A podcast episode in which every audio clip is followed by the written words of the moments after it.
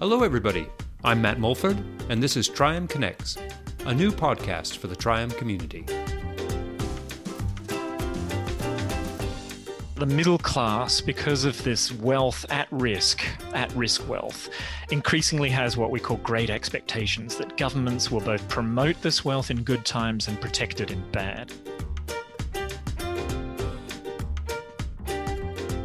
People want bailouts for themselves and they want wealth protection for themselves, but not necessarily for everyone else.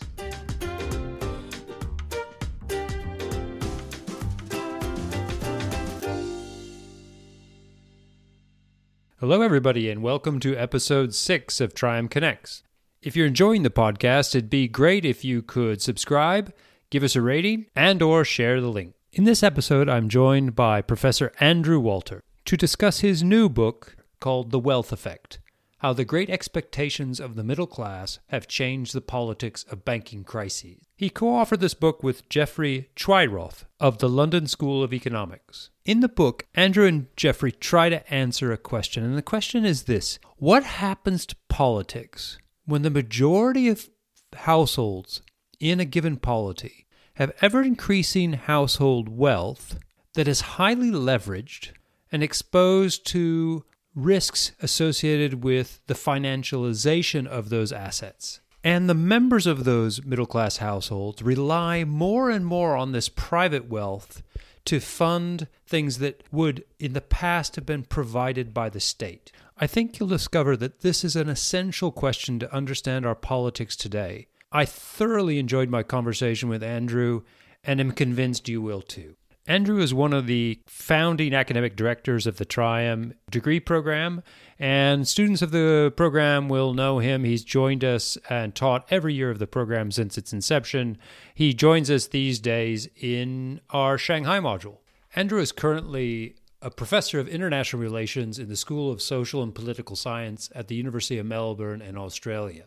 Prior to joining the University of Melbourne, Andrew was a reader in the international political economy at the London School of Economics, and that's where, of course, we first met. Before joining the LSE, Andrew was a fellow of St. Antony's College in Oxford and a university lecturer in international relations at Oxford. He's also been a visiting professor at the Institute of Defense and Strategic Studies in Singapore, the University of British Columbia, the International University of Japan, and at the Pacific Council on International Policy at the University of Southern California, Los Angeles. All of these appointments reflect that Andrew is one of the smartest guys you're going to ever meet. His knowledge about international political economy is second to none. Without further ado, here's my conversation with Andrew Walter. Andrew Walter, welcome to the podcast. Matt Mulford, it's great to be here. Thanks for inviting me. Well, you know, it's uh, one of the freedoms that I have uh, as a host is I get to invite friends to come on, and uh, you're definitely in that hmm. category. One of my great friends, and uh, so full disclosure here, I will try to be as honest in my assessment of your work, which is fantastic anyway. But uh, just want to let everybody know uh, that in the sense of you know when some people go oh i know that guy that, that's that's what i'm saying now yeah i really know andrew walter who is the uh, great author along with Jeffrey. And is it Chwieroth? Chwieroth. Chwieroth. Chwieroth. Yeah. Okay. Sorry. It's a, it's a you hard one be to here pronounce. today. Yeah. yeah. And it's uh, the book's called The Wealth Effect. And it's a wonderful example in my mind of kind of social science research at its best. So it's sophisticated quantitative and qualitative analysis across centuries, many, many countries it's a super ambitious project uh, that you guys have pulled off with flying colors. And in fact, it's not just me that thinks this. The book won the 2020 Stein Rokkan Prize for Comparative Social Science Research, awarded by the International Science Council in Paris. So, congratulations. Yeah, thanks. That was that was a very nice thing to get. Uh, after all, it had uh, it was about ten, well, eight years or so in the making. So uh, it was nice to get it. So it was ambitious, but it also meant that uh, the project was a long one. Well, it's I mean you can tell that by the reading of the book and the amount of the amount of analysis in it. It must have taken a long time, and it doesn't surprise me that it was eight years. Mm. But I, I, have a, I have a little bit of suggestion for you. I, I think you got the subtitle wrong. So your your subtitle is "How the Great Expectations of the Middle Class Have Changed the Politics of Banking Crises."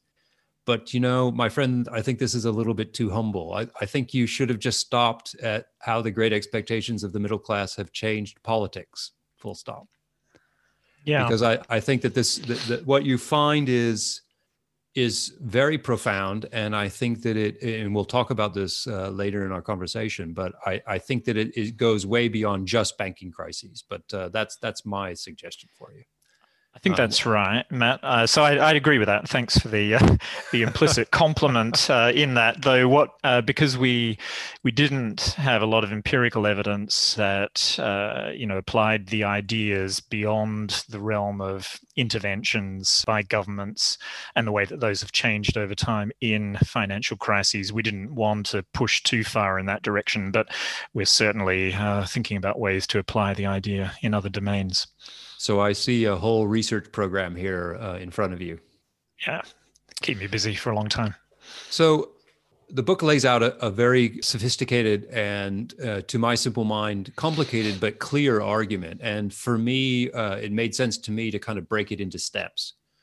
Uh, so the first step, I just want to get right into it here. You talk about um, a wealth effect and that the size and composition of kind of wealth has changed through time for individual households. Um, can you tell me first about how that size and composition has changed? Yeah, so this is part of a set of factors that we think of as essentially material factors. So, simply describing in the book the way that across democracies, and the book is all about uh, democracies only. Uh, we can go later into uh, definitions of democracy if you want, but leaving that aside, um, it's all about how this set of material factors across democracies has completely transformed the size of the wealth that and the assets uh, that the middle class holds over time. The middle class, in wealth terms, really didn't exist. Uh, certainly not in the late 19th century, when something like um, five percent of um, the population, say in advanced countries like Britain and the United States, owned almost all of the wealth that we think of today. So clarify, clarify just for listeners what you mean by wealth versus income. Yeah, so income are, are flows, um, usually associated with employment. Uh, obviously, one can uh, also get income flows from wealth. Uh, so, characters in Jane Austen's novels might own bonds and so on. Um, typically, they're very wealthy aristocrats, uh, or they might, from assets like land, uh, achieve some income flows. Um, but increasingly, what we saw as the 20th century began, rolled on, we saw the emergence of the middle class in income terms and a lot of economic and political analysis. Uh, I'm a political economist, by the way, as uh, as I guess many, uh, at least some of the listeners will be aware. Much of the analysis of the middle class was understood in wealth and employment terms. So when we think about innovation and economic policy uh, around uh, the mid 20th century, particularly John Maynard Keynes, we think about economic stabilization as essentially the stabilization of income flows, particularly associated with employment rather than wealth. Right. And that was the key innovation of Keynesian sort of managed uh, economies in the mid 20th century crucially important for the understanding of, of, the way in which government should intervene from that point on and, and failed catastrophically to do so in the Great Depression we think of the middle class in slightly different terms. That is, uh, of course, um, middle class households across democracies all over the world, uh, income is absolutely crucial, and typically employment based income is absolutely crucial to keep them in the middle class.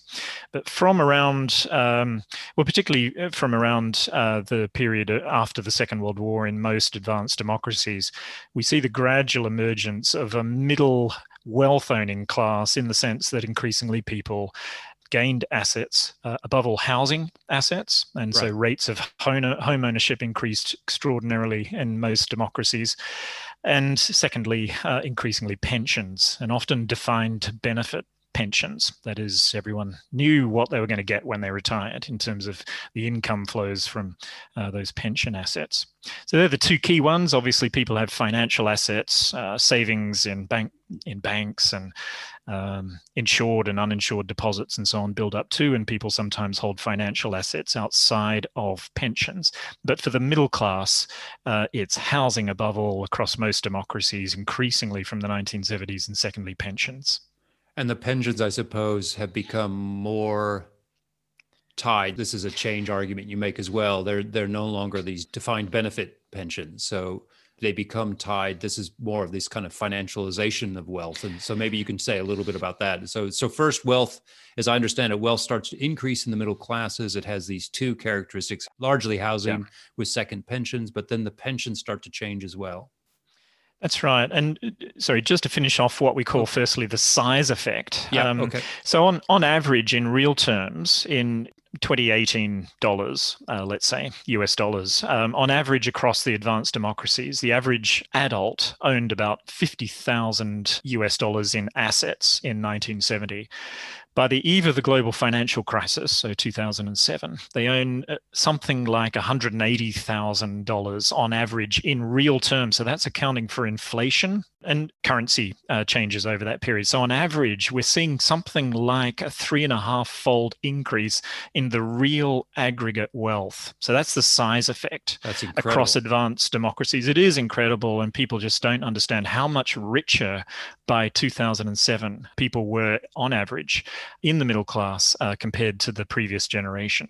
And the second thing is, as you just asked, the composition effect and it's this it's this growing attachment of these assets and this wealth in particular to financial markets which of course over this period and particularly since the Thatcher Reagan era of deregulated financial markets are increasingly attached to financial markets in important ways that raise the riskiness uh, of the value of these assets. So the prices of these assets housing but also um, pension assets as we see this massive shift across the industrialized world, in particular, leading on this away from defined benefit pensions towards so called defined contribution pensions, where what you get out of your pension ultimately is very much dependent increasingly on the market price of the assets in your pension portfolios, usually managed by big institutional managers. So, um, in other words, what other authors have described as financialization increasingly characterizes the way that middle class wealth has this growing embeddedness in in this financialization process and that makes that wealth increasingly at risk Okay, so interesting. So I'm a middle class person. I become massively more wealthy than I was in the past. Yep. But at the same time, I that wealth is exposed in ways that it, it never was before. So I'm more yeah. wealthy, but I have much more. Now I have much more to lose, and I'm in a more risky environment. Is yeah, fair? Abs- absolutely. Um, okay. And yeah, so so the the risk and and thus the anxiety uh, that people have. You know, I mean, you've you like me, you've possibly check the value of your uh, institutional funds or whatever your pension assets. Um, and uh, th- so technology plays a part too in ramping up this anxiety. And I, and I think another set of policy innovations since around the time of Thatcher and Reagan also add to that anxiety in that we see the deregulation and the quasi privatization of big um, crucial uh, services uh, associated with middle class status, like healthcare, education, um, most most dramatically and obviously in countries like the United States uh, and Britain, where we see the price of education going up and uh, the price of healthcare, the price of old aged care, and all of these sorts of things. The risks um, that middle class households are facing. Not only is this wealth, in other words, larger, it's more at stake, it's more risk uh, prone in that it's linked to potentially unstable financial markets, it's also more needed as the state has backed away from sort of price stability commitments on, on key middle class goods like education, healthcare, uh, old age care, and these sorts of things. So that sounds a little bit like a scary mixture. And then mm. you add into that what you call the democratization of leverage. So not only do do does this happen, but we to kind of add fuel to these anxiety and, and risk pools, we allow uh, leverage in a way that we didn't before. So, can you expand on that a little bit?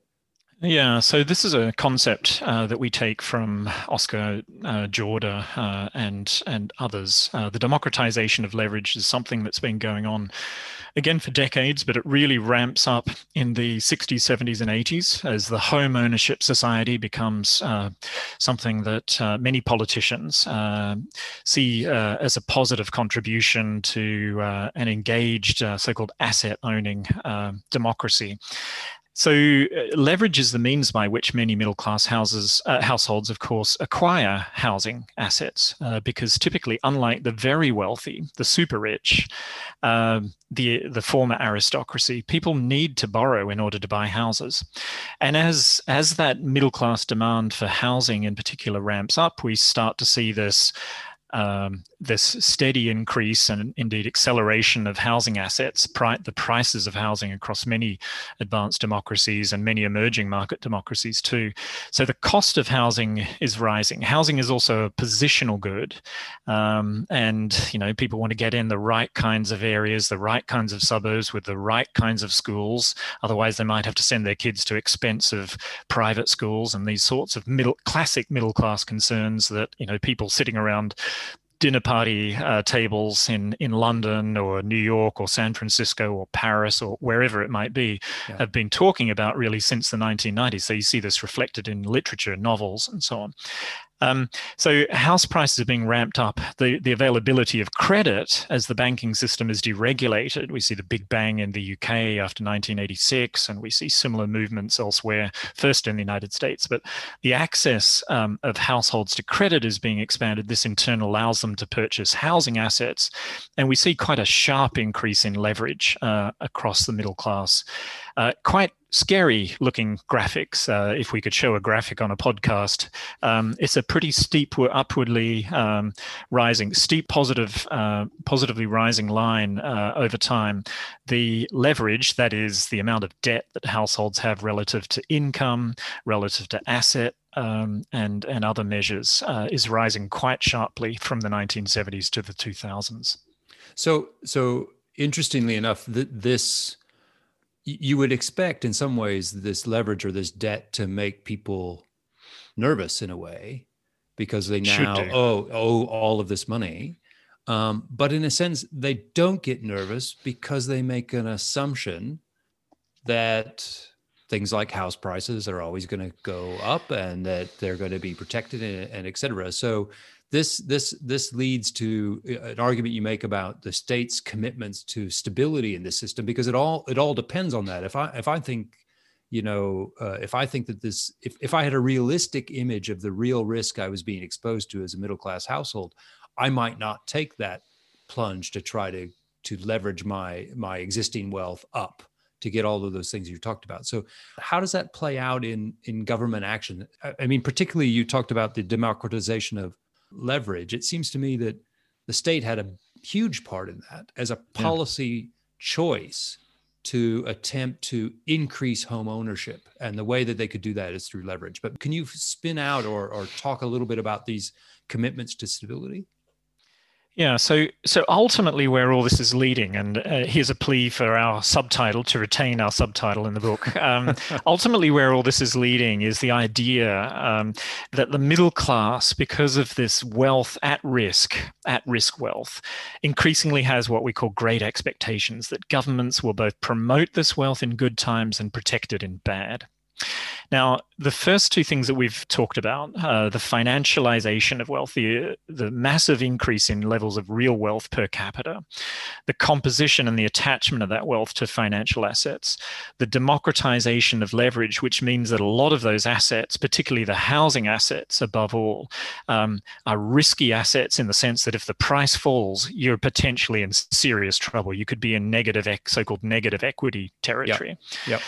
Um, and the third aspect um, of that ramping up of expectations in the populace, that this middle class wealth owning um, segment in in advanced and emerging democracies, is what we call um, the growing state commitment to financial stabilization. So the idea here is that governments, particularly after the Great Depression, so this is something that happens well before the wealth effect in its material aspects, which we've been talking about so so far accelerate uh, and and after 1970 or so so well before this we get states particularly after the great depression and the catastrophic financial failures um, that led to the great depression in the in the early 1930s governments increasingly come out of that committing to financial stabilization uh, in a way that they never had before, saying we cannot allow this to happen. First, Franklin Delano Roosevelt in the United States and the whole, um, you know, all of the, the banking regulation, deposit insurance that came out of the New Deal uh, in the United States. That's where it happens first, but it starts to get replicated in a number of other advanced democracies, sometimes in different ways, not only through financial regulation in the 1950s and 60s, but also through uh, party program, you know, electoral program commitments to financial stability, to control the banking sector. In some parts of the world, like France, for example, they essentially nationalize their banking sector. So the so the commitment to financial stabilization is there a bit more implicit than it was, say, in the case of FDR's New Deal regulations, but it's still there in that banks are now state owned. People are not going to lose money if they hold if they hold deposits in banks, the banking system is not going to collapse because the state is standing behind it. So, so that's that's happening well before this um, escalation in middle class wealth that we describe in the book, particularly from the 1970s. So that's a policy pre commitment, but it's also one that continually gets updated and ramped up as financial instability re emerges after the very stable years uh, associated with the so called Bretton Woods system, when we had very repressed financial systems in the 50s and 60s. As that begins to open up uh, in the 70s and 80s, we get the re emergence of banking crises in Britain Britain, in the United States, mm. and in other countries. And, and so these prior commitments to financial stabilization are re-updated. Deposit insurance is extended far more than in the past. Every, every crisis we have, governments typically extend deposit insurance. You may remember in the UK, um, I think in 2008, it was £33,000 per bank deposit across the EU now, it's uh, I think it's 250,000 euros, um, and and that was increased dramatically by all governments uh, during the crisis. In the United States, it's 250,000 dollars now. Gosh. So, so these commitments, constantly updated, are sending powerful signals to people that if the worst comes to the worst and the and the wealth gets threatened, governments will be there.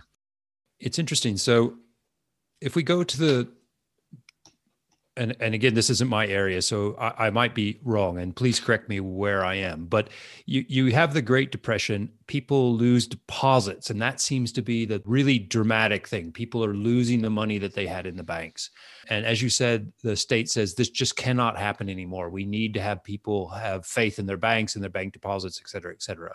And so they come in and they make a kind of structural change where we're going to protect the assets, but the banks have to behave in these following ways. So a regulatory regime gets in place that will, it's kind of like a trade off. We will uh, have insurance for the deposits, but you can't do X, Y, and Z because we need more stability. And then in the 70s and 80s, you take away those regulatory things saying about the stability and then you that engenders banking crises but at that point we're so committed to defending the deposits of people that they have to continue to increase because now we have all these kind of unintended consequences of the protection of the deposits at the first point was fueling this wealth. People put the wealth into the banks and then the banks then have to protect it because now people have this expectation of stability. Even when the kind of guardrails the kind of regulatory regime that kept the banking system more stable are removed. Is is that a is that a kind of grand narrative that makes sense yeah, I think that's right. I mean, if you were if you were writing or if you read economic textbooks on this, they will say that the regulation was required an important complement uh, to the stabilization commitments uh, that that you and I just described because of the concern of moral hazard. If you protect, if you're protecting the banking sector from its worst excesses potentially, um, the fear uh, among um, many economists is that uh, that will uh, basically make both the banks and their customers increasingly risk prone. That is, they'll take risks if if there's a kind of safety net uh, underneath the financial system. So the the ramping up of regulation is a crucial component of that to limit that so-called moral hazard problem. Yeah, and traditionally, what you'd argue. So one of the things I love about the book and, and your work in general is is it you you don't pretend that the world started in like 1990. So you you go back a long ways and a natural counterweight in the past when wealth wasn't as widely distributed was kind of democratic, right? So the bulk of people would say, wait a minute, you can't bail out these small number of, of asset owners with all of our tax money. And that seems like the natural counterweight to these expensive bailouts would be taxpayers. And this seems particularly true of people as more people receive or are dependent on public sector or their public sector beneficiaries and, and who fear austerity. And then you get their implementers, all the state uh, employees, all of the bureaucracies that implement these public sector beneficiary systems, they both expand a lot in the 20th century, right?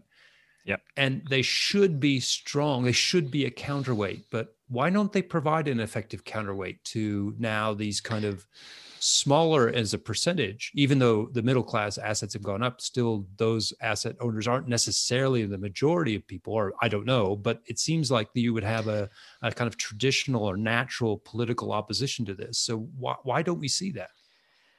Yeah, I mean, the short answer is uh, that the literature that emphasizes that voters are taxpayers, first of all, and, and thus concerned about uh, government uh, bailouts, let's say, of, of firms that really ought to have known better and took excessive risks, and and therefore ought on a on a market based um, understanding of sort of Schumpeterian destruction ought to be allowed to fail. Yeah. Um, the problem with these kinds of arguments is that they treat people as um, as sort of simplistic taxpaying robots, uh, whereas in fact what we find increasingly is that people have multiple identities, uh, multiple interests, often contradictory. Um, they are people are consumers. They are typically workers, and if we're thinking above all about middle, the people in the middle, the middle class, that increasingly in these advanced democracies um, constitutes the majority. I mean, there are different definitions right. of the middle class, but on, in terms of the ones we use, on average, something like 50 to 70% of uh, people by the 1970s can be described as approximately middle class. Most of these people increasingly own houses. Back yep. in the 19th century in Britain, um, in Britain before World War One, less than 20% of people owned houses. Most people were renters. You know, it was the aristocracy that owned property, and the, and right. the rest rented.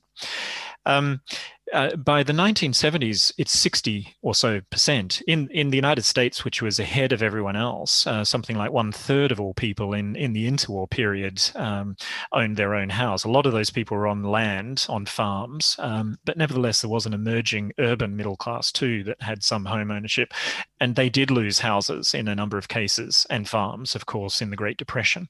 Mm. But across the advanced world, in other words, um, people have these multiple identities. Yes, of course, they're taxpayers um, but they're also consumers. They're often, eh, particularly in the middle class, uh, they're uh, employees who need income to service the debts increasingly that they're using to purchase housing assets yep. with. They are people accumulating pensions as well. So increasingly they're asset owners. So they're taking on these multiple personalities and identities. And where that leaves an individual, I think, is pretty conflicted. So you hmm. might say with one side of your personality or interests, yeah, I'm not that happy with bailouts. Um, and if you interview people, um, as people have done in surveys, say, what do you think about the government intervening to bail out failing companies, particularly those nasty Wall Street bankers and big, you know, rich London banks and all the, you know, oh, I hate the idea. But you know, if you ask them, um, should if you had more than thirty three thousand dollars uh, pounds in a bank account in the UK, I had friends in London, you probably did too, with more much more than thirty three thousand pounds in a single bank account, and and they came up to me and said, um, uh, I think I've just learned that not all of this is actually insured. Andrew, what am I going to do? Because I damn well want my money back, and it's the government's responsibility to give me all my money back. In exactly. one case, one hundred and fifty thousand pounds. Yeah. I said, well, sorry, they're not. You know, they're not obliged to.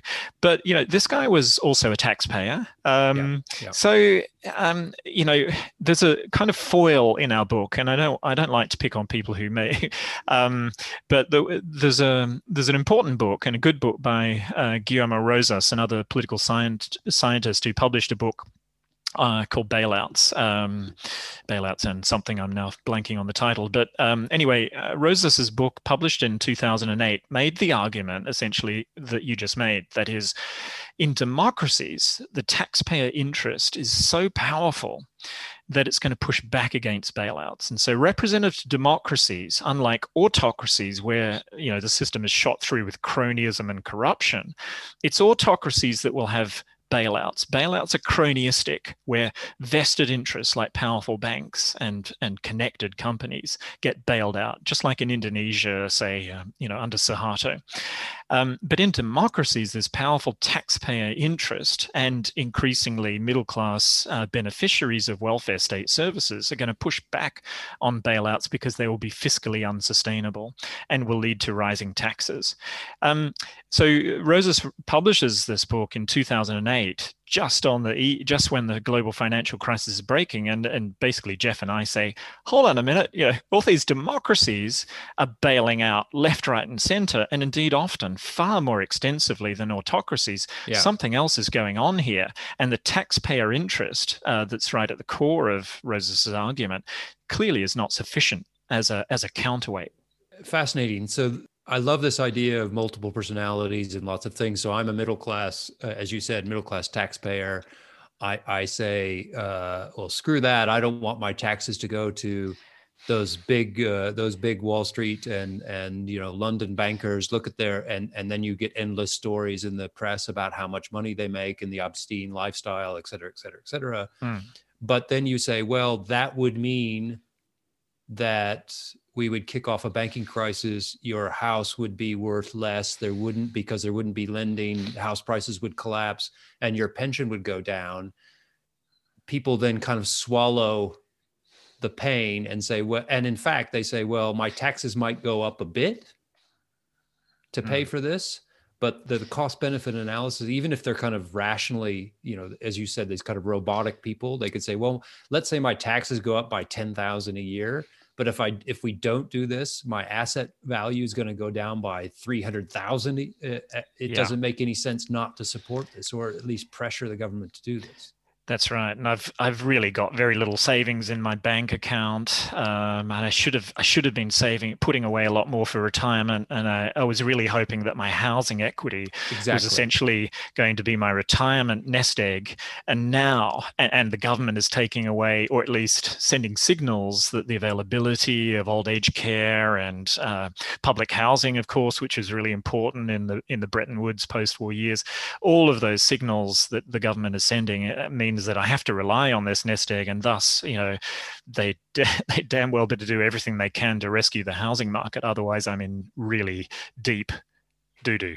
So here's here's one of the interesting conclusions I think. So you know when the when the financial crisis happened in 2008, some said that kind of financial institutions had captured the regulatory bodies and and the political actors, and they can influence politicians to bail them out when they needed this kind of the evil banking person in control of the government, yeah. you know, as a, as a puppet master. And then more subtly, you know, others people argued that the banks had consolidated so much and created actors that were just too big to fail. So the government then was faced with these things where they would have liked to have them fail, but if they failed, the whole the whole system would collapse. And banks knew that all too well, and then they forced governments to bail them out and then this led to this kind of great injustice but if you're right your argument is these excessive bailouts are simply the response to old-fashioned democratic pressures and that yeah. it, it well, it's not it doesn't we don't need these uh, kind of selfish evil bankers uh, as people yeah. argue all we need is politicians responding to their constituent desires yeah, so this is essentially a kind of electoral pressure argument uh, that we use, and the way the term that we use is pressure from below rather than above. So a lot of the a lot of the explanations of um, the bailouts that took place um, you know, so if, if you if Rosas's argument doesn't work uh, anymore when governments are bailing out left, right, and centre in 2007, 8, the whole banking system, even countries like Australia, where I'm currently sitting, um, that didn't experience, uh, in inverted commas, um, a, a banking crisis, nevertheless slapped on a blanket government, guarantee of all financial sector liabilities just to make sure in 2008 um, that highly leveraged Australian middle class uh, homeowners and, and the rest didn't go under. So the pressures were enormous, even outside of um, the, you know, the, the large number of very cri- uh, crisis hit countries uh, at that time.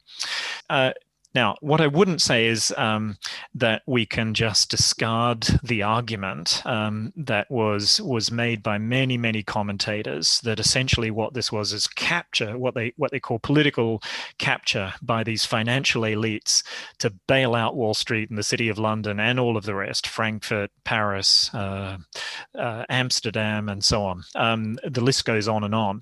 Um, but essentially, this was an elite capture argument that these powerful financial sector interests had become so central and so powerful uh, within uh, highly networked, highly financialized economies that governments really had no choice but to do their bidding. As as the the phrase um, that went around at the time said, the the bankers' profits were privatized, um, but the losses were socialized by all taxpayers um, and and governments, of course. Now, we we don't want to say that our argument is a is a complete alternative to that argument. Uh, on the contrary, what we would say is that essentially the power of the financial sector of really big financial firms has always been with us. Um, and this was true right going right back into our studies of the 19th century big banking crises, financial crises in the 19th century, financial elites were deeply linked. Think about Britain. You know how many were represented in the uh, House of Lords and the House of Commons. Uh, they they yeah. were uh, deeply intimate with government. This was an era um, in which uh, financial elites hardly lacked power, but strikingly, uh, conservative governments, um, Whig governments, right through the 19th century in Britain, did not bail out their financial sector in the way that they increasingly did from 1974 onwards uh, with the first post 1970 banking crisis in the UK. So, what has changed is not that financial elites are powerful, they always have been, um, but it, that has been insufficient um, and it, it, crucially insufficient for business oriented governments to wear the finan- uh, sorry the political cost of bailing out a powerful set of elites. Um, so in other words um, it's this pressure from below coming from the middle class with uh, increasingly um, at risk wealth and expect great expectations that governments ought to protect it, combined with this pressure from above. And in many ways, um, the pressure from below, from the middle class, this electoral mass pressure, gives the bankers um, enormous additional exactly. political leverage. So just, um, because they can say, if yeah. you don't bail us out, you you guys are finished because the middle class is is dead well not us. yeah exactly so i, I just uh, in in the way i think about it you know let's say i'm sitting in uh, i don't know 1880 and i'm facing a crisis and and i'm yeah. i go and visit my chum who's the prime minister and i say prime minister if you if you don't give me uh, all this money i'm going to flip this switch and a bomb's going to go off but the yeah. but the bomb that went off would only damage a yeah. few people the top 2% would, and it wouldn't change the electoral politics once i'm in a democratic system I'll take that pain. That's now right. they can come in and say, Mr. Prime Minister, if you don't give me the money, I'm going to flip this switch. And if I flip this switch, it really is going to be financial Armageddon. And the reason this is so, so as you say, it's not that the banking people have become somehow or that they they're off the hook, but this just gives them massive amounts of leverage, kind of yeah. a, a kind of a promise of mutual assured destruction that yeah. will that will uh, that will force the government's hand. In some ways, if we if we go if we come back if we pull back a little bit from uh, this kind of very dramatic, I, I admit, very dramatic setting. If I'm a let's say I'm a good government and I'm not captured by these people, and I'm faced with the fact that the middle class has this massive exposure, and there is a banking crisis. You know, I don't know if you know. In in some ways, we've been talking about these kind of excessive bailouts as a bad thing, but I don't know what choice the state really has at this point. Because if they didn't act, so if in 2008 the state didn't act to bail out all the depositors and people who are who are exposed to the financial industry, et cetera, et cetera, all this financialized wealth, it really would have been horrible. And we would have yeah. been in a situation where uh, no one really would have been better off So if we even if we look at it from a normative point of view, what the state ought to do given the situation, it's not clear that they ought to do something different. Or, or do you agree? So we see. Um, so I think governments are still, nevertheless, despite, um, you know, I think what they really ought to have understood this material interest of the middle class combined with this massively increased financial sector in places like the UK, the United States, and many others, they ought to have understood um, what you just said. That is, there really was no alternative. But what we find governments, um, governments don't um, actually understand that at the beginning of the crisis nor do central banks. So Mervyn King, for example, in the Bank of England, kept talking about the awful moral hazard implications of bailing out banks that were failing. Northern Rock was the first one to go down in the UK um, in, I think, August uh, 2007. And the Bank of England kept talking about, well, this is one of those banks that needs to, you know, the the ruthless um, logic of the market needs to apply here. We can't be bailing out every bank that gets into trouble. Then all these people started lining up outside Northern Rock branches demanding their money back, and the government eventually having this was a Labor government, remember, of course, yep, yep. and a Labor government under Tony Blair and Gordon Brown that had banned the N word, that is, nationalization, never would be undertaken again because these people were new Labor. They were differentiating themselves from the bad old interventionist times of socialism. They'd essentially taken on board the Thatcherite ethic um, of market discipline. Um, liberalization, light touch regulation. Gordon Brown had given a big speech in uh, earlier in 2007 on light on the the joys of and benefits for all Britons of light touch regulation of the City of London. And so none of them are expecting to nationalize Northern Rock, but they're forced into it by events and by politics. Um, eventually, you know, the logic of um, of, of, bailouts just uh, eventually becomes overwhelming. But at first, it's quite striking um, that you know these politicians are reluctant to accept that political logic. Exactly the same in the Bush administration. They dither for about a year. Basically, mid 2007, it was already clear that they'd have to essentially nationalize Fannie Mae and Freddie Mac in the United States, which they ultimately do take them under so-called conservatorship. Yeah, so you have two two things. One is this kind of I think what you just described is kind of like an ideological lock to seeing the reality, yeah. but you also make the larger argument in the book and in the kind of associated articles that democracy just because it's messy and it's increasingly polarized that even if you didn't have these kind of ideological uh, I don't know, hangovers that democratic states would be inevitably slow and kind of clumsy at responding to economic and financial crises.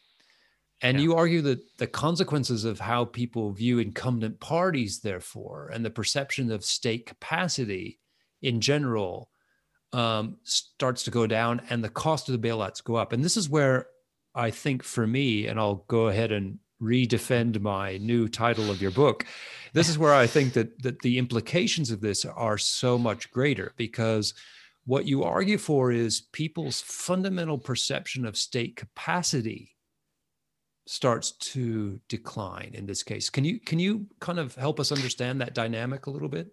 Yeah. So basically great expectations means for us that the required level of performance of governments is ramping up consistently over time.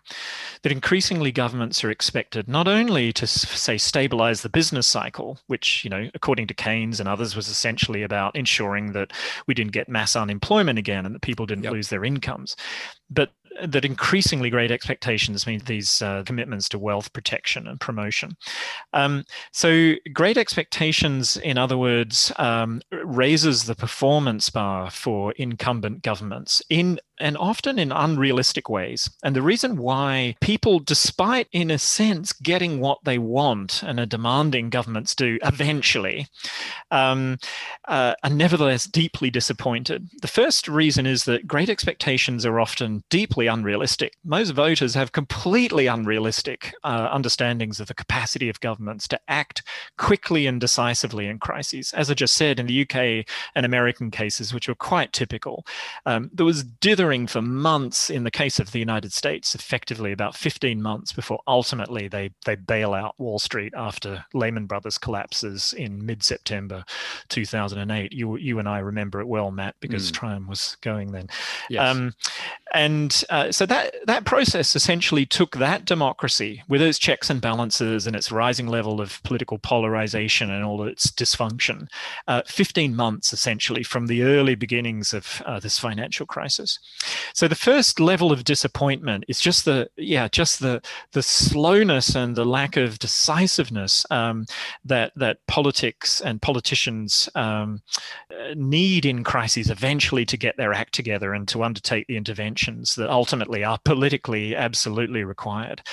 Um, but of course, uh, financial markets move far more quickly than governments, and much wealth is destroyed uh, housing prices were beginning to fall in the United States from mid 2007 slide quite quickly. Stock market prices, of course, and defined contribution pensions at risk here, uh, are collapsing. Um, you know, 50% of the value of uh, the US uh, stock exchange is lost in a matter of weeks. Um, so financial markets move far more quickly. That's the first big disappointment. The second is, um, and again, um, you know, this comes back to the multiple personality and sort of conflicted uh, cognition, if you like, of voters. Um, people want bailouts for themselves and they want wealth protection for themselves, but not necessarily for everyone else.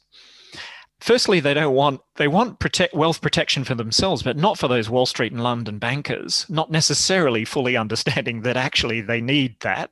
Yeah. And then there's a whole bunch of other people, frankly, who don't want redistribution downwards either. So think about the Tea Party activists in the United States in early 2009, as soon as Obama is elected, who say, we don't want downward redistribution here. All those sub, you know what? All those subprime borrowers who overborrowed in the previous five to seven year period, they should they weren't yep. They weren't deserving homeowners. They were people who were basically given credit when they never should be and you know frankly life's tough. And why should i pay taxes to bail out these undeserving poor people who aspired to middle class status? So there's both resentment of downward redistribution and protection as well as upward redistribution. So no one is satisfied here because of the distributional impact as well as the the effects of delay. So if this is relatively known so so markets you know you said that there's this big collapse in the market shouldn't the markets know the logic that the state will inevitably come in? And and shouldn't we expect, if you're right, that we should see more market stability through time because people just know that that you know it's just, just this it should be an endless upward trend because the state won't allow anything disastrous to happen. Yeah, sh- yeah. I guess if you're a really smart, far-sighted hedge fund, uh, but of course everyone panics and and you know the fact that eh, particularly in the united states there was an incumbent republican uh, president uh, eh, also in eh, you know the republican party's in control of the white house ideologically committed to you know market-based solutions anything but nationalization of the banking sector and so yeah. on this was you know very difficult for governments to achieve and financial markets understood that. Of course they wanted. I don't think they necessarily fully expected or believed that it would ultimately happen though because there were so many missteps along the way. And just the fear that the right wing of the republican party and you know some crazy senators could ultimately block this this massive 70, 70 $150 billion TARP rescue package that they ultimately passed on the second attempt just in, uh, in early October 2008 and ultimately did bail out the financial sector. This wasn't guaranteed. So democratic politics looked very messy from the point of view of Wall Street. So maybe a few hedge funds got it right, but most people started to think boy, this is looking like a really big call, and we're just at, we're not absolutely sure that this administration can pull it off. And you know, yeah. Labor in the UK wasn't a lot better. Yeah. Well, I just wonder whether the fact that they did, I don't know, it it, it the increasing pol- increasing polarization. I think that there are some political parties now that would say, well, if it all blows up and it's not on our watch politically, that will be to our benefit in the long run. So maybe there isn't the you know the, the arguments that for for the national good we need to do this now. I think those are becoming less and less strong against kind of more parochial party interest arguments. But that's that's yeah. a whole nother topic. I, yes. yeah. You write along these lines. I like this quote very much, and, and I, I would love for you to unpack it for us a little bit. You write, the effects of crises and associated interventions also exacerbate the divergence in house prices between thriving and declining regions, reinforcing the perception of voters in the latter of being left behind in their willingness to reject neoliberal policy norms and I might have added, you know, embrace more populist uh, economic messages. Can you tell us how how do the crises and these interventions actually exacerbate divergence across regions? Shouldn't we see all asset or or is it just that some regions they just don't have asset owning populaces? Yeah. Well, clearly there's a lot more going on here than just the kinds of wealth effects, wealth accumulation effects, and the policy commitments related to wealth. And we've been talking about there is, uh, you know, various people have called the fourth industrial revolution and so on, the rise of the knowledge economy, the decline of old manufacturing sectors in big economies like the United States and the UK and elsewhere. Um, so there are all these sorts of regional uh, slash sort of sectoral inequalities emerging. Uh, the rise of education and the rise of knowledge workers in general, who are the big beneficiaries of some of these new industries, including finance. Of course, they not only finance in, in big globally connected cities like London, New York, San Francisco, Paris, and so on and uh, I guess, I mean, going back to where we began, I mean, we were talking about average levels of wealth and the average uh, exposure of middle class households. Um, but of course, behind averages is hidden a lot of inequality and, and increasingly rising wealth inequality above yep. all. Yep. So, wealth inequality is far higher than income inequality. It always has been the case. Um, yep. But the big accumulations of housing assets in particular, but also pension assets in, in wealthy um, cities like London or New York, San Francisco, um, pension assets too are increasingly leading to large inequalities uh, of financial wealth. So, um, when the government, in effect, is bailing out wealth, um, inevitably it's it's helping more people um, with wealth um, uh, in a, before the crisis began. So, existing levels of wealth inequality are, in a sense, um, protected, but also in some ways exacerbated by some of the policy responses. So, take so-called quantitative easing, uh, one of the big innovations uh, undertaken by many central banks in the global financial financial crisis boosted asset prices incredibly successfully, financial asset prices above all. And for the top 10%, and especially for the top 1% of wealth owners yeah. uh, across advanced societies, essentially their big asset category is financial assets. So they did amazingly well from these interventions. Yeah. And, uh, you know, again, uh, many people in a, a, depressed city like Blackpool in the UK, um, or uh, cities, um, you know, declining manufacturing cities in uh, states like Ohio in the United States um, that voted for Trump in 2016. Um, these were cities which weren't benefiting from knowledge work, uh, from uh, the influx of new companies, particularly in the services and the knowledge-based sector. So often they had they owned houses, uh, but their house prices weren't moving. House mm. prices in much of the north of England in these depressed cities simply just weren't appreciating in the way that the southeast uh, clearly was. So, so when we're talking about the protection of accumulated wealth in the housing sector, you know that's where a lot of these deeply embedded inequalities that certainly have their origins elsewhere, um, above all in the rise of knowledge work, and big sectoral change. That's that's where this has really exacerbated um, these inequalities, and I think left these people looking at the bailouts in effect of wealthy people, not only bankers but also wealthy middle class people in the southeast in the UK.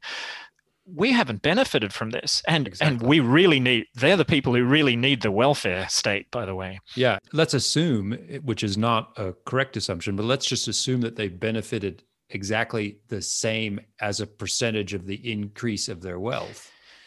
If if I'm sitting on a you know eight hundred thousand pound flat in London yeah. or a million dollar flat in New York or in Shanghai or wherever I am, Yep. and uh, it's it, it, would have fallen by 20% without state intervention i've just saved 200000 or i've just increased 200000 if i'm sitting on a yeah $50,000 house in Iowa, in rural yeah. Iowa.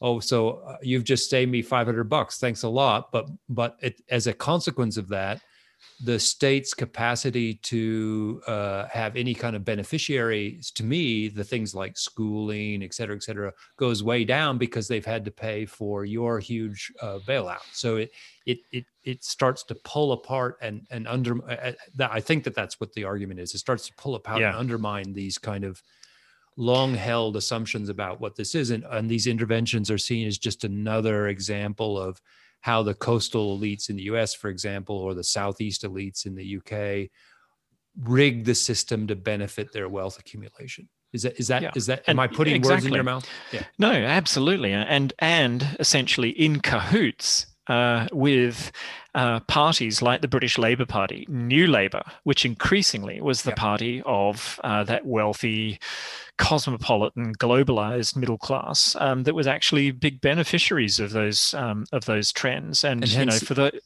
yeah, for those yeah. people left behind in Blackpool, you know, the consequences of the bailouts was that basically George Osborne comes in in 2010 and imposes austerity that falls incredibly heavily and painfully on yeah. these left behind cities and communities. And hence the bitter feeling of betrayal of yeah. those voters for, to the Labor Party and to the Democratic Party, and and then we see the the rise, let's say, in the deindustrialized Midwest in the U.S. of an, another peeling message. Yes, um, that's right. And, so that that's uh, and that's why I think you know the implications of your book, the consequences of your write are quite huge. And and one of the things that I think is interesting, if we want to throw into this mix um, at least in the US case, and my mind's on the US right now because of the upcoming election. But yeah. in the US, you have not only do you have greater inequality of wealth across the, the traditional economic classes, but because of centuries long discriminatory practices against ethnic minorities, particularly African Americans, the wealth gap between African Americans, even if they have large or relatively large income streams, yeah. Uh, the wealth gap is still there. And so this opens up this massive cleavage again, uh, not along traditional class lines, but along wealth lines. And, and we see the middle classes that we've been talking about in the US is it's pre- predominantly, if not overwhelmingly, white middle classes, mm. where where you don't have this kind of asset owning uh, uh, group, even within middle income ethnic minority groups. And so you yes. see a, a, cleavage there in their dedication to different political parties. Is, do you do you think it applies in that situation? Yeah, absolutely. So the United States is the most extreme example of this, where, um, I mean, the long legacy of uh, racial discrimination in the United States had very powerful effects, as you just said, on um, uh, the levels of wealth ownership uh, among uh, African Americans in particular in the United States. And we can see that in the statistics. Of course, that doesn't mean that there isn't a black middle class. Um, and there are big black middle class neighborhoods in cities like Los Angeles and Atlanta and Washington, D.C. and so on. But uh, average levels of wealth are far, far below uh, white uh, American middle class households. And um, it's also often forgotten just how discriminatory some of those New Deal era uh, policies were, um, yes. and also in gender terms. I mean, essentially, you know, the protection of employment in the 1930s was the protection of male employment. Yes and the protection of white male employment above all. Um, and all of the housing policies that came out of the New Deal, often there were redlining and all sorts of other policy decisions, both local um, and state level and so on, a number of cases, which effectively cut, um, uh, you know, many black American families out of the possibility of getting onto this wealth conveyor belt that yes. we described right at the beginning. So layered on top of uh, all of the things we've been talking about, particularly in the United States, but not only you know, we see these sorts of inequalities too in countries like Australia, uh, the UK, France, um, and many, many other countries where we get this layering on of. Um, so absolutely. So in the book, we, we can't do everything in the book, um, yeah. uh, but uh, you know we're talking about one particular cleavage, an asset-based wealth cleavage, but certainly in particular countries like the United States, we didn't focus that on that too much um, in the book, essentially because we wanted to make a large sort of cross-country um, yeah. argument. Um, but the United States has particularly acute racial wealth divides as well, which which has massive political implications as well. Absolutely. So I, I just want to spend, or I know we're I, I could mm. talk all day with you, which we've done several times in our lives, but I, I, I, don't want to take up more time than than than you've most generously given. So I want to just talk a little bit because we've talked a lot about the protection of downside risk from these assets, but also there should be pressure to preserve and grow status quo assets. Um, and so it seems to me, and, and you have written about this in other places, but you could see politically this working out that you have this asset holding class that's politically powerful. They would very strongly oppose new house building schemes, for example, because the last yeah. thing they would want is massive new house building because it would decrease the, the, the value of their assets. So there's not only this kind of protect me from the downside risk, but it's almost like I have mine now, so I'm going to pull up the drawbridge and I don't want more people coming in because more people coming into home ownership would mean that my asset becomes less valuable or the pressure on the price going up would become more valuable.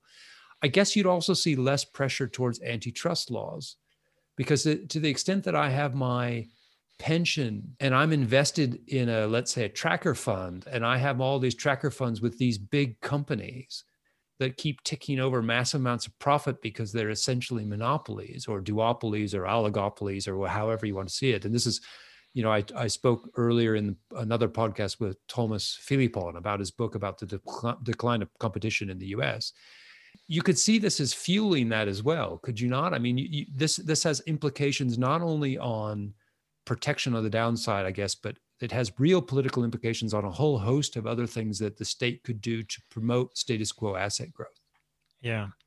I mean, I guess as as political scientists, I mean, Jeff and my beef with economists is that they often say, look, you know, we, we really need uh, to get off this conveyor belt of government, you know, intervention and protection um, as a result of financial crises, or we really need to impose much more stringent uh, competition policy on uh, the tech sector in particular. They become quasi-monopolists and they're extracting rents and, and shutting down innovation uh, in the rest of the economy and so on.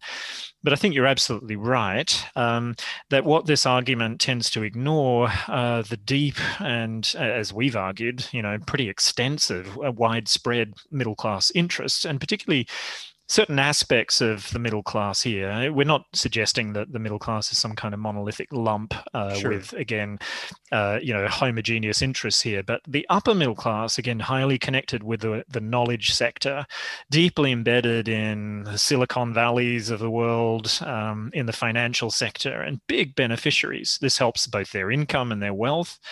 So they have a vested interest in protecting these sectors, and therefore, you know, you could you could understand why a number of these kinds of voters might not not be particularly happy about you know proposals to break up Amazon or or Google or whatever it might be, or to impose very strict uh, levels of competition uh, in this sector. As regards NIMBYism um, in the household, uh, in, I mean, we see again, and you know, some of the worst examples of this in the United States, uh, places like San Francisco, uh, with horrific house prices, and which are which are actually threatening middle class status um, mm. in a, in a number of these really expensive parts of uh, big American, European, and other cities. Sydney is another case, Melbourne, where I'm living in Australia. So this is getting so extreme that, uh, yes, I mean, this, uh, these efforts to protect the value of assets clearly is not just in the form of, you know, catastrophic financial crises that we focused on in the book, but local level housing initiatives essentially that block development. Uh, so NIMBYism is pretty well entrenched in a lot of these areas. I, sh- I should just add that this is also linked to what we were just discussing, uh, that is racial divides. And Mm. There's been a lot of interesting work done which suggests that this NIMBYism is not just driven by sort of supply, housing supply concerns, but also because you don't want certain kinds of people moving into your neighborhood in yeah. the way that, for example, in post war Los Angeles and a number of northern cities in the United States, we saw a massive influx of African American in, in particular, and, and later on uh, Latinos into uh, formerly white middle class neighborhoods that had these kinds of detrimental effects, not only on house prices, um, but also on, uh, you know, perceived community cohesion and these sorts sorts of things. So that's a great way, I think, to package up the final part of your argument. And again, why I think it's an important kind of body of work that you're putting together. So thank you very much for sharing. But I want to now just put forward one possible alternative. I'm, not even sure if it's an alternative because it, it may be consistent with what you're saying or may be helping to fuel this, what you're saying. And I know that you're not convinced by this argument. And I must admit that I've been reading a lot of history lately. So my mind is kind of in the mode where I'm trying to see huge macro trends across lots of time. So it might be too simplistic, but let me let me at least put it into some sort of argument. And I just love to hear your response. It may be that as humans that we, we don't like risk and we don't like uncertainty. And through time, we have attempted to put together governance structures to take away some of that uncertainty. So you could see that maybe the state or a state or some version of a state started a long time ago to protect us from the cost of anarchy, right? So we, you know, we we don't want to uh, grow crops because if we grow crops, some marauding band might come and take what we have, et cetera. So we we gave us safety from kind of non-legitimate uses of force, or or in a Hobbesian kind of manner, we gave the monopoly of force to the state because even though the state could be repressive, it was better than the state of nature. So then the state started to provide some buffer, maybe from famine. So if we look at the early states uh, in uh, in Sumer and things like this, one of the reasons that they had for legitimacy is that when you had a poor harvest, they could move food around a bit, and this gave you protection against the consequences of extreme weather effects. And this was part of the way that they got kind of justification and led to greater ability to control and access data and to build the kind of bureaucratic nature and capacities of the state. We zoom forward, then then the state starts to provide education for children. So maybe this takes away some economic uncertainty in my old age because if my kids are educated, they can provide for me in my old age because they have some sort of future for themselves. So that risk of bad things happening to my kids and bad things happening to me in old age gets taken away by the state then maybe the state starts to provide me protection from laws through regulatory regimes protecting us the food we eat from you know i, I want to make sure that if i go and buy food it's not going to poison me. I don't have to rely on the market to say you know for the word to to pass that food from this company will kill you. I, I don't have to worry about it. If it's in the store it's safe so that it takes away the risk of kind of poisoning. The state will, if I'm unable then for economic reasons to provide myself food and shelter, we create the welfare state. So at least my kids and I aren't going to starve on the streets if I can't or will not find work. Then the state starts to provide protection of my savings if they're lost in a bank fail, because I think that you know if I, if I put money in the bank, really, it meet the bank should be a safe place to put my money, and the state should make sure that it's a safe place oh and by the way the state should provide me with a pension because if this if i if i don't do the right things maybe i don't want to be do we really want old people starving to death in a cold flat somewhere? Oh and by the way if i get sick i want the state to provide me health care because i, I want to have that you know the risk of getting sick and all of these bad things going away the state will provide for that and now maybe the state protects me from all banking and financial system collapses. So I want the state to protect my pension that I'm investing in. I want it to go up. I'm happy if it goes up, but if it goes down, for God's sakes, more than a little bit, the state protect me.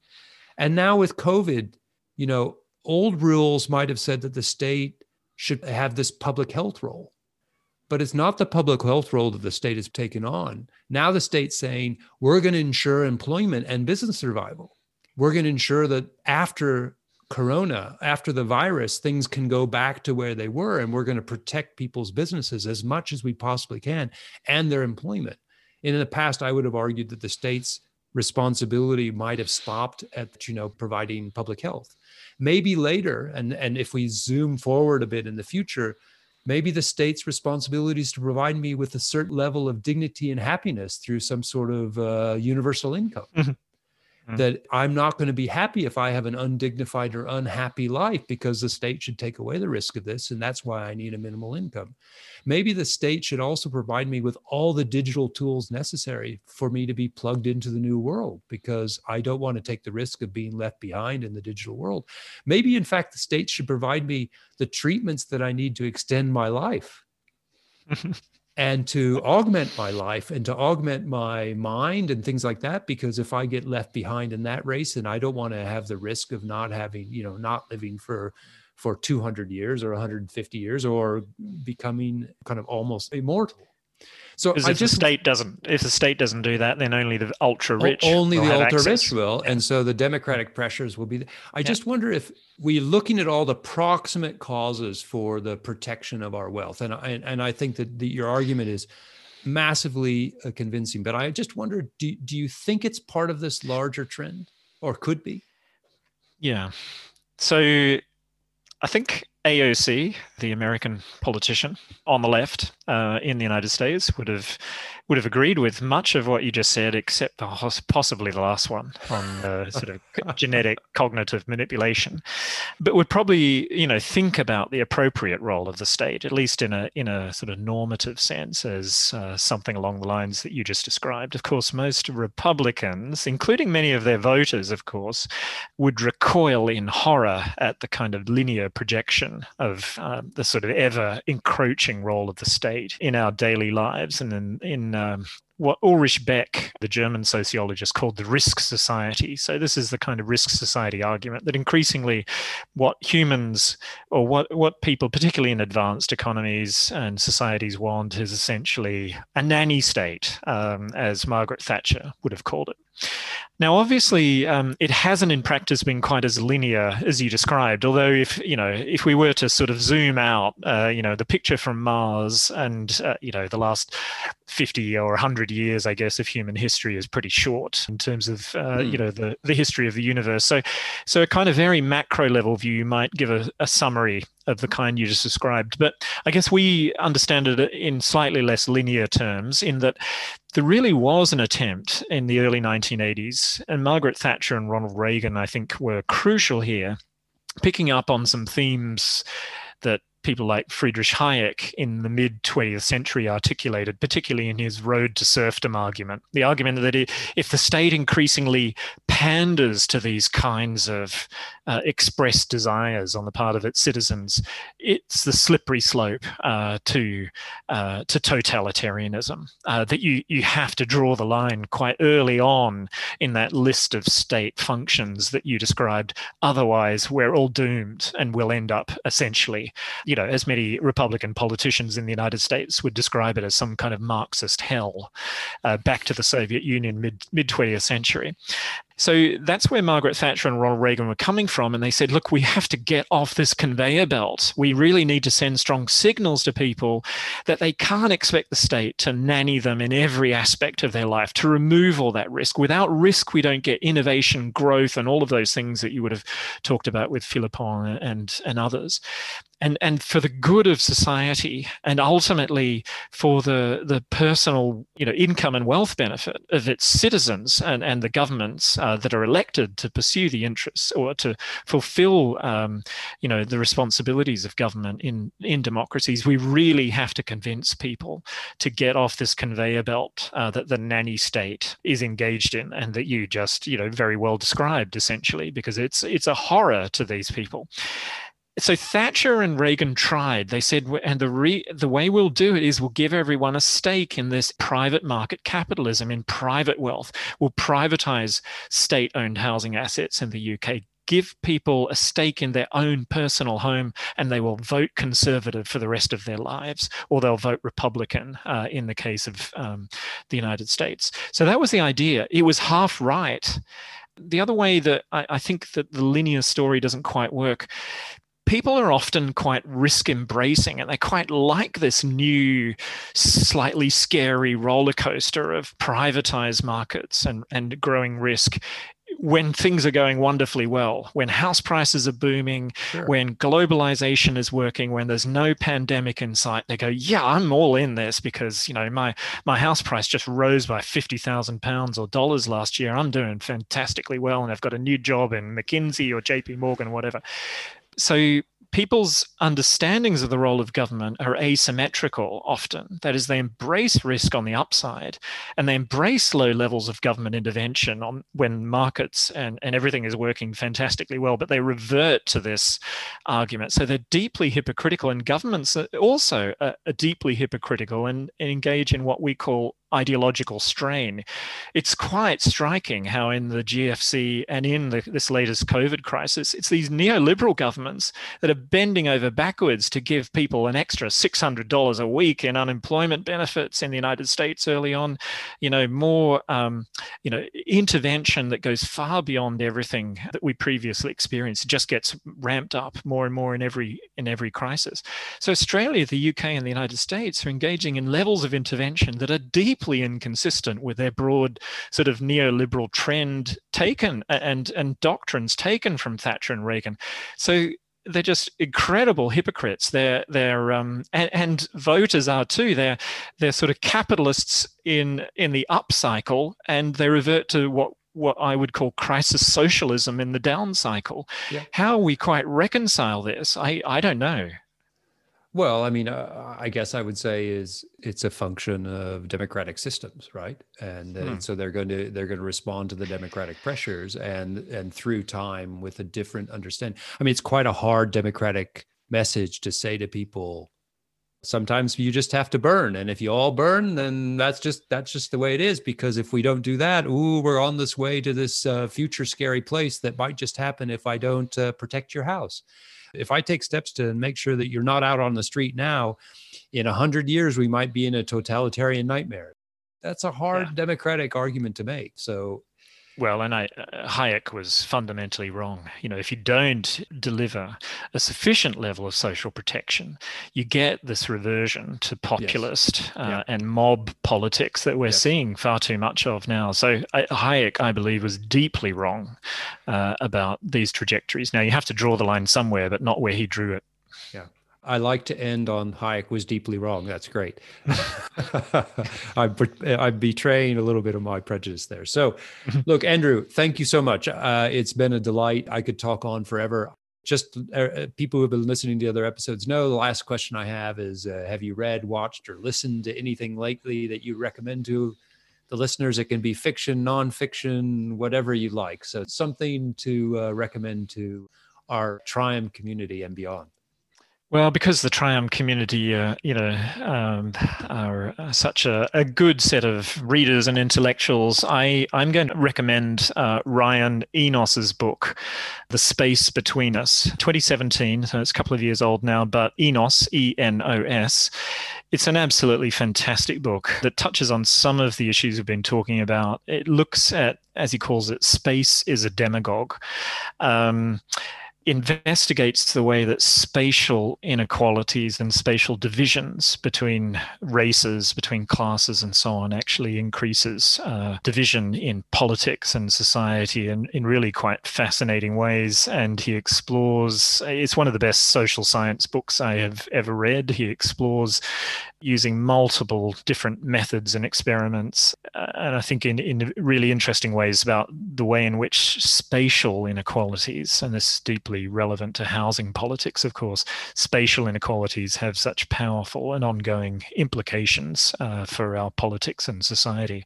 So that's the book I, I would recommend. Um, I just finally, I'd say uh, watch my Octopus Teacher on Netflix. Oh. It's a fantastic documentary. If you haven't seen it, it's um, you know, people need to stop worrying less about their house, their pension, their stock market assets, and every other aspect of middle class rat race competitive life and uh, start thinking more about nature. And I think re engaging a bit with nature and the wonders of planet A, you know, is is absolutely crucial, and perhaps one of the means by which we might get away from this kind of um, rat race politics that I've been talking about with you today. Absolutely agree. And I wholeheartedly recommend the Octopus Teacher as well. It's a meditation on mm. much more than uh, octopi. Yeah. Thank you very much, Andrew. Thank you, Matt. You've been listening to TRIUM Connects, a podcast for the TRIUM community. I'm Matt Mulford, and I really hope you enjoyed this episode. Make sure to keep an eye out for the announcement of the next episode of TRIUM Connects. Until then, I wish you all the very best.